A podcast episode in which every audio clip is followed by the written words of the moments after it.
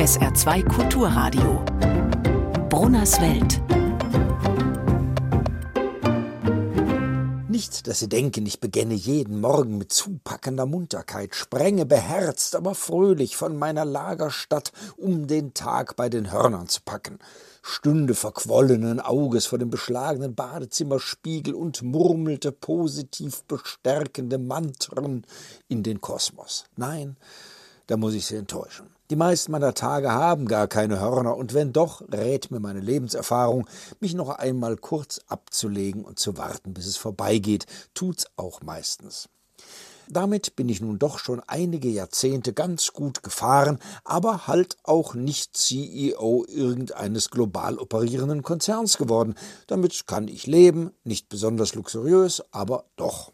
Und auch ohne große Gewissensbisse. Nun aber musste ich aus dem berufenen Munde unseres Finanzministers erfahren, dass es so eben doch nicht geht, weil ich offenbar nicht einfach ein etwas schlumpfiger Kunstschaffender bin, sondern ein mentalitätspolitischer Standortfaktor.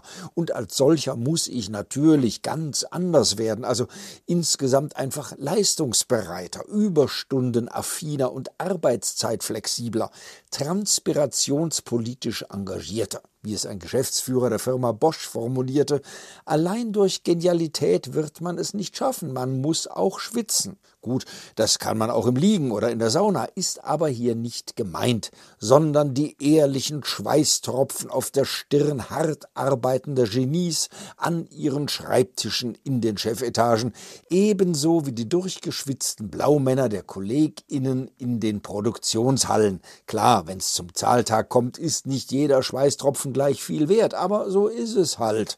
Und ohne Arbeitgeber hätte ja der Arbeitnehmer auch gar nichts zu nehmen.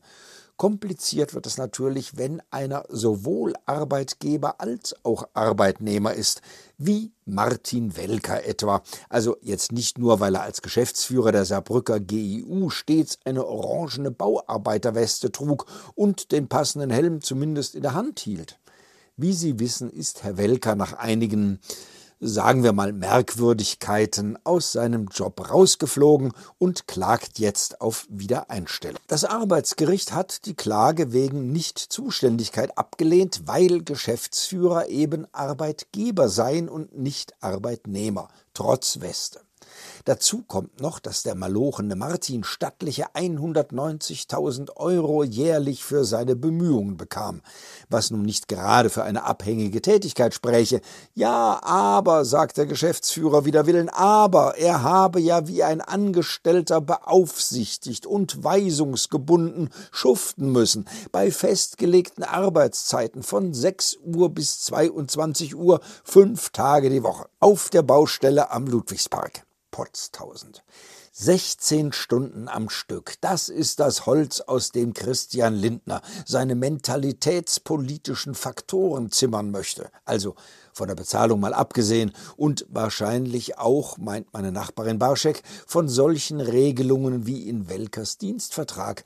Darin wurde ihm nämlich das Recht eingeräumt, jederzeit Termine für anderweitige Tätigkeiten wahrnehmen zu dürfen, auch wenn die mit seiner eigentlichen Tätigkeit kollidierten. Je nach Lukrativität lässt sich vermuten, das ist der Geist, der wehen muss im Lande. Wir können nicht per Gesetz vorschreiben, dass alle zehn Stunden mehr arbeiten müssen, sagt Kanzler Scholz, aber wir können dafür sorgen, dass mehr Bürgerinnen und Bürger länger arbeiten wollen. Nehmen Sie sich ein Beispiel an Herrn Welker.